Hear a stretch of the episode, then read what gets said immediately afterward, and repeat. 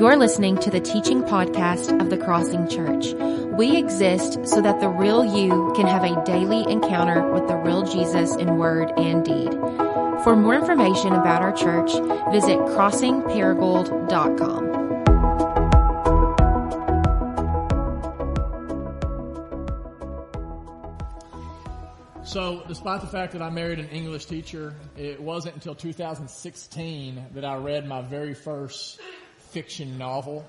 And my wife didn't believe that, by the way. She's like, "How could you have gone through school and never read a fiction novel?" And then she met my English teachers, and they, they were like, uh, "Trust me, he'd never read a fiction. He never read any books in high school." And so, uh, so it's just God's humor that I ended up pairing up with an English teacher. Anyways, 2016, uh, read my very first fiction novel. It was a book that was actually entitled "The Book of Strange New Things." Anybody in here ever read it? Didn't think so. Um, in short, it is a story about a English missionary who leaves planet Earth, goes to a new planet in order to evangelize some aliens. Uh, yeah, feels like a good book, a fiction book for a, for a pastor. And so, anyways, he's going to evangelize a group of aliens. Uh, they're called the Oasans. And what he learns really, really quick is that uh, they cannot comprehend the scriptures. They're really struggling with the Bible. And so uh, they don't understand, for example, they've never had sheep. And so they're like, I have no idea. What do you mean a shepherd? Jesus is a shepherd. So he's like, I got an idea. So he goes, he cuts, he edits the Bible, he takes out all the parts that they have a really hard time understanding, and he comes back and thinks they're going to be really, really happy that he has kind of this newly translated Bible for them, and the aliens are ticked. They rebuke him and they're like, whoa, whoa, whoa, whoa, don't, don't do this. Like you're going to flatten the story. Like, like you're, you're going to take the power out of the story. Like, like we don't want you to give us the Bible the way you think we need to hear it. We want it the way God thinks we need to hear it. We want the Bible as it is, even in all of its strange new thingness. And as I've reflected on that story in light of this series, my prayer has been that every single person in this room would have the exact same attitude. That the same would be true of us, that we would be a people who, like the Oasians, would say, you know what? No matter like how difficult this is, no matter how hard it can be at times to read, uh, no matter what preconceived ideas I already have about God, no matter if this thing like pushes up and kind of messes with my political beliefs or pocketbook or how I handle conflict or whatever it may be, that, that even if this makes me uncomfortable, though I may be tempted at times to, to kind of pick and choose the parts that I really want to believe and follow, at the end of the day, my hope is that we will be a people that says, you know what? I will not settle for an edited version of this. I will not settle for a counterfeit version of the story of God. I want to know who is God really? I want to know like who God is. I want to know exactly what He has done and how that shapes who I am and how I am called to live. And not just here on a Sunday, but in the everyday. My prayer is that that would be our attitude. And the reason I've been praying that even this morning is because I don't think for the majority of Christians that is a reality. As we talked about last week, uh, many of uh, Americans who claim to be Christians have a real problem with the Bible.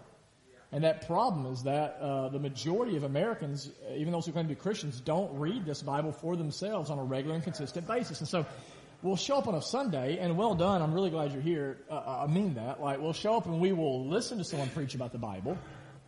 We'll maybe listen to a sermon on a podcast about the Bible. We'll read a book that quotes the Bible, but few of us actually read this for ourselves thoughtfully and prayerfully. And, and I know why that is. Like, like part of it is because this is a really dense book. And it's actually not even a book. Did you know that? It's a library. It's a collection of books that was all just kind of put together in, in, in one thing like this. And so this is really dense. It's got 66 different books. It's written by different authors and different genres. There are historical accounts and there's poetry and, and, and, there's, you know, there's all kinds. There's epistles, there's letters, there's teaching, there's parables. I mean, it's written in different genres and different languages that many of us don't even speak today. On top of that, you've got some really weird stuff in here, like a talking snake on page three of the Bible. I was just talking to a guy in the parking lot right after this. It's like, is that like, did that really happen? Like, did a snake really talk? Or is it like, is that just a metaphor? Like, what's happening here? And then you just add to that the fact that we're very, very busy people. Right? We've got a lot going on. We have little to no margin in our lives by the time we run errands and take our kids to sports and do school and homework and, and everything else that we got going on. And of course we got to catch up on the brand new show on Netflix. That's a must watch TV or whatever. And so it's like, like we, we just, man, we just don't have time to sit here. And I mean, as, as psychologists are now pointing out, our brains are being rewired by social media to where unless it's like a soundbite or a tweet or like images we can scroll through, it's very hard for things to keep our attention. So we got a lot that is stacked up against us. Fewer and fewer Americans are actually reading this Bible for themselves. And here's why this matters so much. If you do not understand God's story, you will never be able to make sense of your story. I just want to stop and ask you real fast. Do you believe that? It's a bold statement. But I truly believe it. If you do not understand God's story, you will not make sense of your story. You will not understand why you're here. You will not live well. You will not suffer well. And you will not die well. I was talking to my wife last night about the words of the apostle Paul in Philippians where he says to live is Christ and to die is gain. I want you to think about that. Paul was one of the most frustrating, frustrating people on the planet, uh, especially to a, to a to an enemy of the gospel. I mean, they would come to Paul and they would say, "Paul, if you don't stop preaching the gospel, we're going to kill you." And he'd say, "Hey, to die is gain." Who says that? Okay, well, we'll just let you live. To live is Christ. Okay, Paul, well then here's what we're going to do. We're just going to stone you. We're going to, we're going to make you suffer. We're going to drag you to a beach and, and we're going to beat you and we're going to leave you there. And what does Paul say in Romans 8? I consider the sufferings of this present world aren't even worth comparing to the glory that's going to be revealed. Which beach do you guys want to go to? I mean, most of us would say like that's a level of resilience and freedom that we know little to nothing about.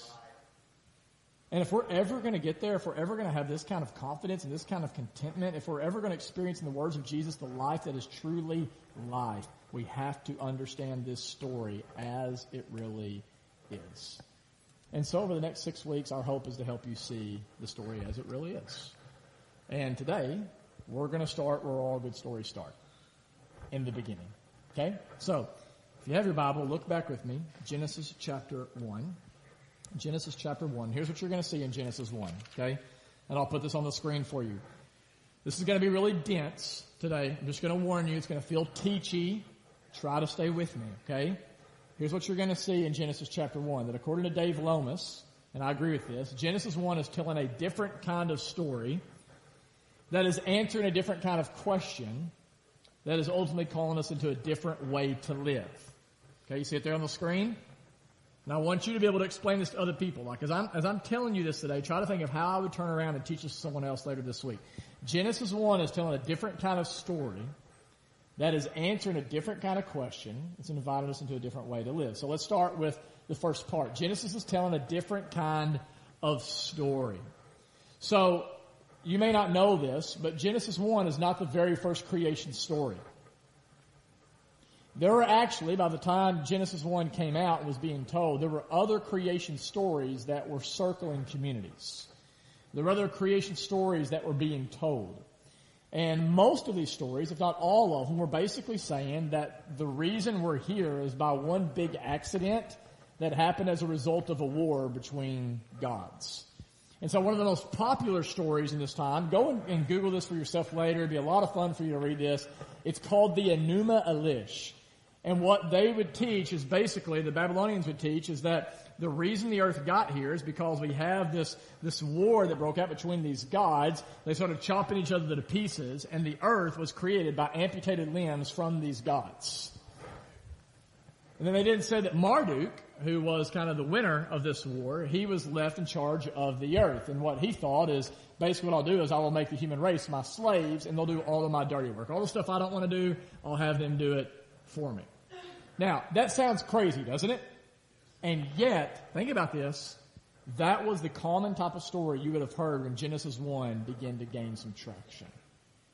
And so, this is a very different kind of story. And it's a different kind of story because according to Genesis chapter 1, the world is here because a really good God with great intentionality decided to create a really good world. And how do we know it was a good world? Because read Genesis 1 for yourself and you'll see it all through there. God declares it such. In verse 4, he creates light, then he says it is good. In verse 10, he creates the land and the seas, and says it is good. Verse 12, he creates plants and vegetation, says it is good. Verse 13, or 18, he, he creates the sun and the moon, says it's good. In verse 21, sea creatures, he says, and birds, it is good. In verse 25, the livestock, he says it is good. And then in verse 31, at the climax of his creation, he creates humans in his image, and he says this is really good. Now, when God says it is good, don't think of an inspector. I work at Allen Engineering a few hours a week. I'm a chaplain there for their company. They have these quality inspectors where after uh, something is built, they're, they're, they they manufacture concrete equipment. So after a router is built, or a walk behind trowel, or whatever it may be, um, some sort of buggy, uh, they'll have these inspectors looking over really good. It's Alton, Alton used to do that, didn't you? You're the very back, Alton. So we have a real live uh, former Allen Engineering, cha- uh, not chaplain, that's me, uh, inspector in the building today. So, anyways, you can check me on this. Um, but they would look over everything, the hydraulic system, the, the whatever else it's made out of. I have no idea actually. But they would say, okay, everything checks out, so this is good. It can now be sent out and it can function as it was designed to function. When we read Genesis 1, we think that's what's happening. But that's not what's happening. When God says it is good, don't think of, of Him inspecting His creation, but rather He's delighting in His creation. He's rejoicing in His creation. Some would say Genesis 1 is Him singing over His creation. So when God is declaring it is good, it's really important you get this. Don't think of a, a mechanic who's inspecting a machine. Think rather about an artist who is enjoying his new song. Think about a baker who, after a lot of work of putting this together, is delighting in this delicious cake.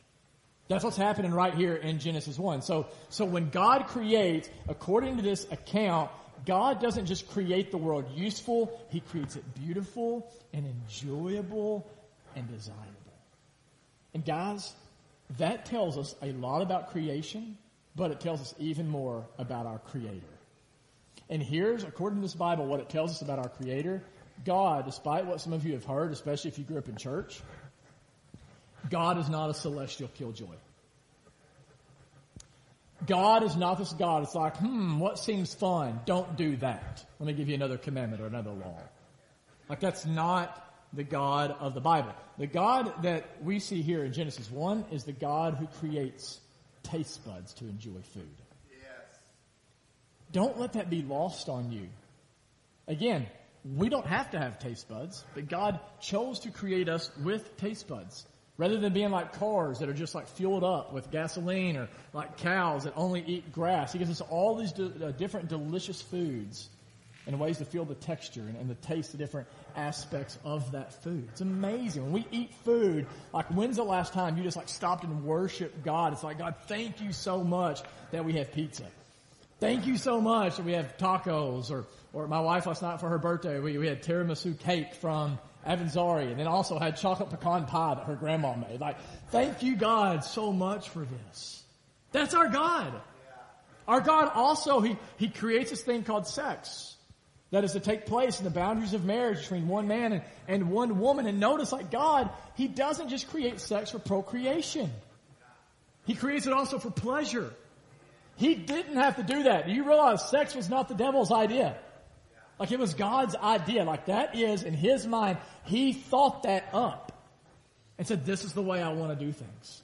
I was on my walk earlier today and, and, and I saw the sunrise. I mean, God did that.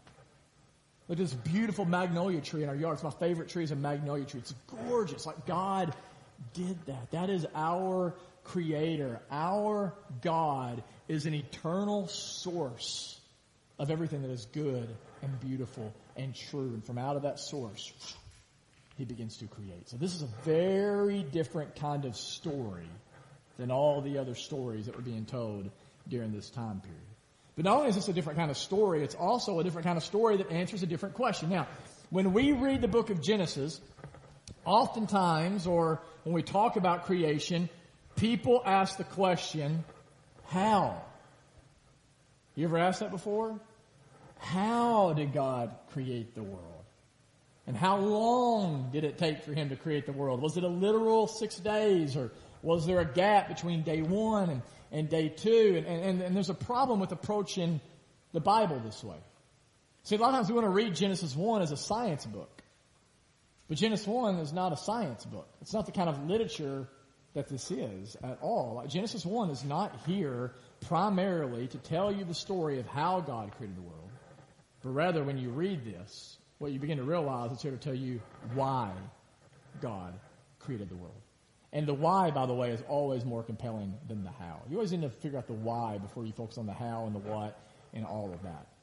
And so here's what I want you to do. I'll, let, let's let's kind of do this together, class. Let's use our imaginations this morning. Okay? Can you do that? Everybody, put on your imagination hat. Some of you already got a hat on. Very well. Well done. Okay. Everybody good? Thumbs up. Ready? We're good. Okay. All right. So here's what I want you to do. This is not going to be easy for some of you. Um, imagine for a moment that you are God. You're all powerful. You're all knowing. You lack nothing. You can do whatever you want whenever you want. Now, here's the question. Don't answer this out loud.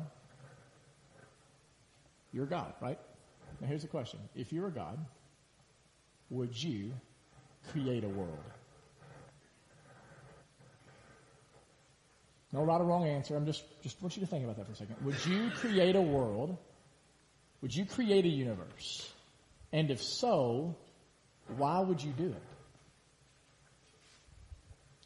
Would you do it because you get lonely? Would you do it because you were bored? Would you do it because you just want to have some slaves do stuff for you that you don't want to do? It's a really profound question if you stop and think about it. Like, why did God create the world? We're here and we're just like, oh, He created the world, but why? Why did God create? Somebody asked you that on the street. Why did God create the world? What would you say? Why did God create the world? And in order for us to know why God created the world, I think we need to know what He was doing before He created the world. And I don't, I wasn't there, and you weren't there, but fortunately Jesus was there. And Jesus peels back the curtain in John 17, and He tells us why or what God was doing before He created the world. I want you to look at this. Maybe some of you never read this before. John 17, 24. I think I can put it on the screen for you. What was God doing before he created the world? John 17, 24. This is Jesus' high priestly prayer. He says, Father, I desire they, talking about the disciples, whom you have given me, may be with me where I am to see my glory that you have given me because, look at this, what was God doing before the creation of the world? Because you loved me before the foundation of the world. Do you realize long before God was known as creator or before he was known as ruler, he was known by Jesus as Father. And before God the Father ever created the world, what was he doing? Jesus says he was loving the Son. What was God doing? Think about this, guys. From eternity past. That's a long time. What was he doing? He was pouring out his love through the Spirit onto Jesus.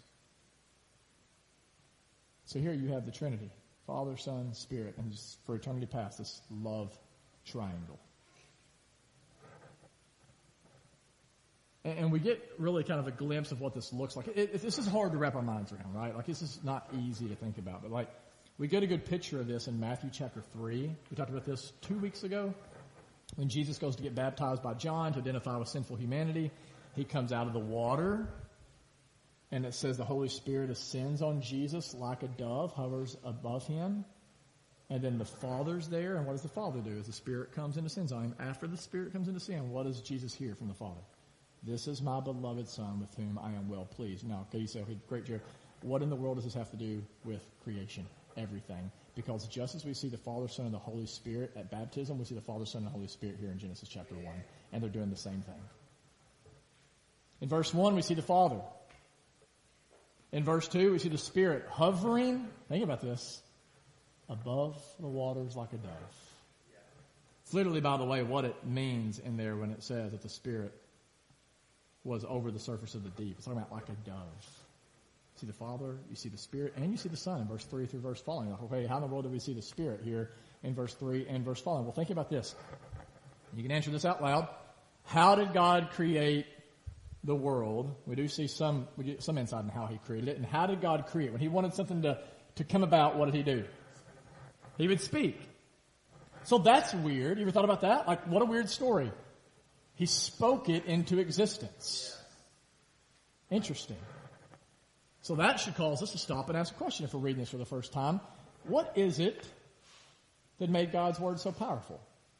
Right? He says, let there be light, and there's light. I can't do that. Let there be stars, now there's stars. He speaks, let there be land and plants and animals, and it happens. So what is it about God's word that makes it so powerful? Why does God's word have so much creative energy and potential behind it? And, and, and this is, I think, really profound. This is something that, that I learned through the help of, of Pastor uh, Tim Keller. The reason God's word is powerful is because God's word is a person. John chapter 1. I'll put it on the screen for you. Whenever you become a Christian, people tell you to read the Gospel of John first. In John chapter 1, verse 1, here's the way this Gospel opens up. In the beginning. Does that sound familiar to anybody in here? It's the exact same opening to Genesis chapter 1 and John chapter 1. It's not, that's intentional, by the way. The Holy Spirit inspiring John to open this way to say, pay attention. Hey, pay attention. Something new is happening here. New life is bursting forth. In the beginning, look at this, was the Word, capital W. In the beginning was the Word, and the Word was with God, and the Word was God. He was with God in the beginning. Who are they talking about, class? Jesus. Very good. Anytime I ask a question, 99.9% of the time, it's going to be Jesus is going to be the answer. Verse 3, through him. Through who? Through the Word, through Jesus. All things were made. Without him, nothing was made that has been made. And then the Word, verse 14, became flesh, talking about when Jesus became a baby, and made his dwelling among us. We've seen his glory, the glory of the only Son, who came from the Father full of grace and truth. And so right here, right here we see in Genesis 1, we have the Father, we have the Son, we have the Spirit, and, and here, and please hear this, it is out of, listen, hear this, it is out of an overflow of this eternal, unstoppable love that the Trinity has for each other, that God has for the other, that this world is created. So why are we here? Why did the triune God make the universe? It's not because he needed you. God did not make the world because he was lonely. He made the world because it says in 1 John 4 8, he is love. And from out of this eternal, unstoppable love between the Father, Son, and the Holy Spirit, he could not not create the world. This world was born in love. And that leads me to my third and final point. This is a different story that answers a different question, therefore has invited us into a different way to live. If you look down at Genesis 1 verse 26, God said, let us make man in our image. Alright? Who is the us? That's singular. And that's good, by the way. That was the 0.1% where it wasn't Jesus completely. It's partly, it's partly Jesus. Who's us? Jesus is a, would be an I. That's right. Jesus is there, but it's also the Father and the Spirit. Father, Son, Holy Spirit. The Trinity is right there. We're made in the image of this triune God, which means, guys, if we are made in the image of this triune God, we are made from love and we are made for love. We are made to receive God's love and we're made to be a conduit of that love back to God and into the lives of others. And this is why in Matthew 22, when Jesus was asked, what is the greatest commandment? How can you sum up the whole Bible, the whole law? What did Jesus say? Remember? He said, here it is right here. Here's the whole point of your existence. Love God with all of your heart, mind, soul, and strength, and love your neighbor as yourself. That's it right there. You want to know, hey, why do I exist? That's it. My daughter asked me that this week, by the way. She said, Dad, why, why am I here? This is like nine o'clock at night, by the way, like after the first night of school. I'm like, oh, why are we having this conversation right now? Shouldn't have sent my kid to public school. It's like they're questioning the, you know. And so, why am I here? And, and I told her, I was like, you're here to love. You're here to receive love and give love. And she's like, yeah, I, yeah, I know, but like, like really, like, like really, what am I here? Like, what's not the pastor answer? You know? And I was like, that's it. Like, you learn to love God and you love others. Everything else is going to work itself out. We are here, Jesus said, to love God first, and secondly, to love our neighbor as ourselves. Now, here's a question for you: Who is our neighbor? Because this is a command. Who is our neighbor? Does anybody know who is our neighbor? Who's Jesus talking about here? Everyone. Anyone who we come into contact with, that we have an opportunity to share God's love with. And here's what that means. Please hear me, Crossing Church. That even means people who aren't like you. That even means people who have a different political agenda than you do. That even means people who are a different color or they're in, in different stage of life. People who make you uncomfortable. People who don't necessarily maximize your life. Jesus, his teaching on enemy love is one of the most radical teachings. It is, I think, the most radical teaching still to this day. Jesus calls us to love even our enemies. By the way, like guys, and I heard someone say this recently. They said that's a, that's a liberal agenda that Jesus tells us to love our. It's just the Bible. There's nothing about this that's liberal or progressive or whatever. This is basic Christianity. We are called to love our enemies, even those who persecute us. That is a direct quote from Jesus himself. And why would God ever command us to do something like that? Why would God ever command you to love even your enemies with a sacrificial, self-giving, unconditional love? Because that's exactly the kind of love that he's first shown to you. You realize the Bible said that while we were still enemies, Christ died for us? In John 3.16, it says that, that God so loved the world that he created that he gave his only son, that whoever believes in him will not perish but have everlasting life. And, and guys, please hear me. You will never, ever be able to love people the way that you're supposed to unless the love of God first settles down into your heart. Like there is no other way. Like there is no other way other than this. Like the gospel has to move from being just something we believe in here to something that we've experienced fully in here.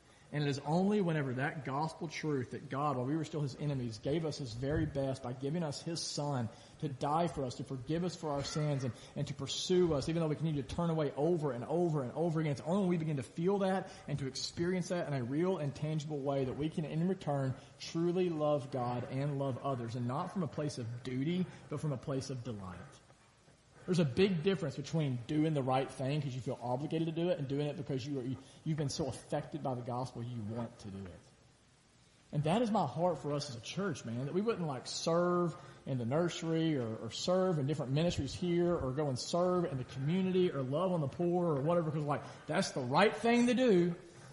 But we would do that because we've been so radically transformed by the love of this triune God.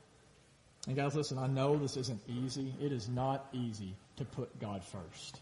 It is not. It's not easy for me to put God first.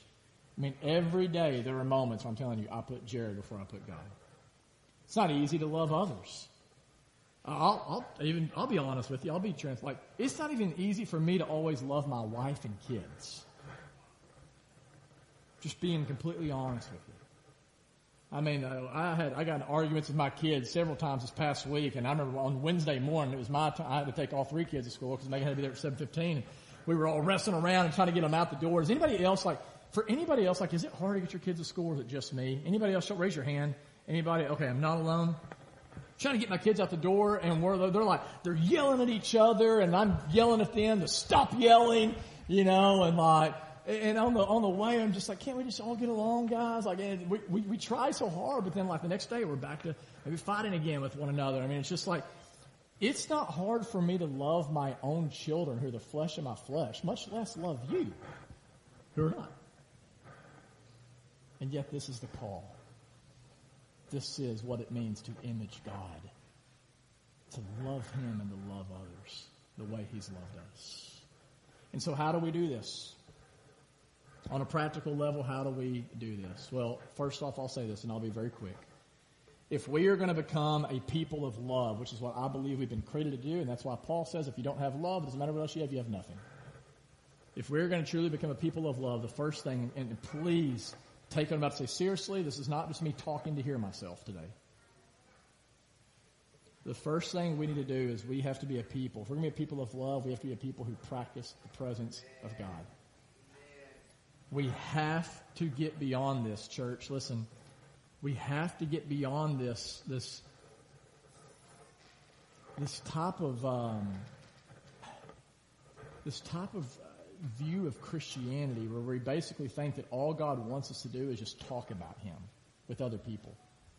We've got to move beyond just talking about God or just thinking thoughts about God to actually sitting in the presence of God and absorbing His love that is constantly being poured out for us. In John 15, 6, Jesus said, I am the vine and you are the branches. Think about that. Jesus is God. I am the vine, you are the branches. If you'll abide in me, you will bear much fruit. I'm talking about the fruit of love and joy and peace and, and patience and so on. So how does the branch, according to Jesus, bear fruit? How do you become a more loving person? It is not by sitting there and, and, listening to a sermon and saying, okay, I'm going to become more loving today. I'm going to try harder to be better. That's not how you do it. According to Jesus, says you just abide in the vine. You abide in the loving presence of God. And guys, that is so mysterious that I know some of you don't even believe it right now. But that is goal number one as a disciple of Jesus. It is to learn to sit in the loving presence of God and know that as you do that, like a vine through branches, His loving, living sap will flow through you and out of you. And in some ways this is really easy, but in other ways this is really difficult. I took this picture yesterday. This is a picture of my dog. I think we can put it up there. This is Ranger, still going strong. Thank you for your prayers last fall. Uh, and you can see my foot. This is what he does every morning when I'm in my rocking chair with my coffee. He comes and he lays on my foot. He wants to be in contact with me as much as possible. He just wants to feel my love in a real and tangible way. And in one way, you look at that, it's like it's so easy. All he has to do is just lay there. And if he just lays there, he's going to experience my love. But in another way, it's really difficult. You know why? Because we have squirrels in our front yard. And rabbits. And, and just complete strangers that at times walk through our yard as well and cars driving by and buses and there's a lot going on. And for a dog especially, it's very easy to want to probably jump up and go chase after some of that stuff. But over time, he's trained himself to just sit and to just stay connected. And if he does that, he knows he's good. That's the Christian life in one picture. That's what God is calling us to do. And on the one hand, all you have to do today, guys, is just relax, chill out. Just chill out.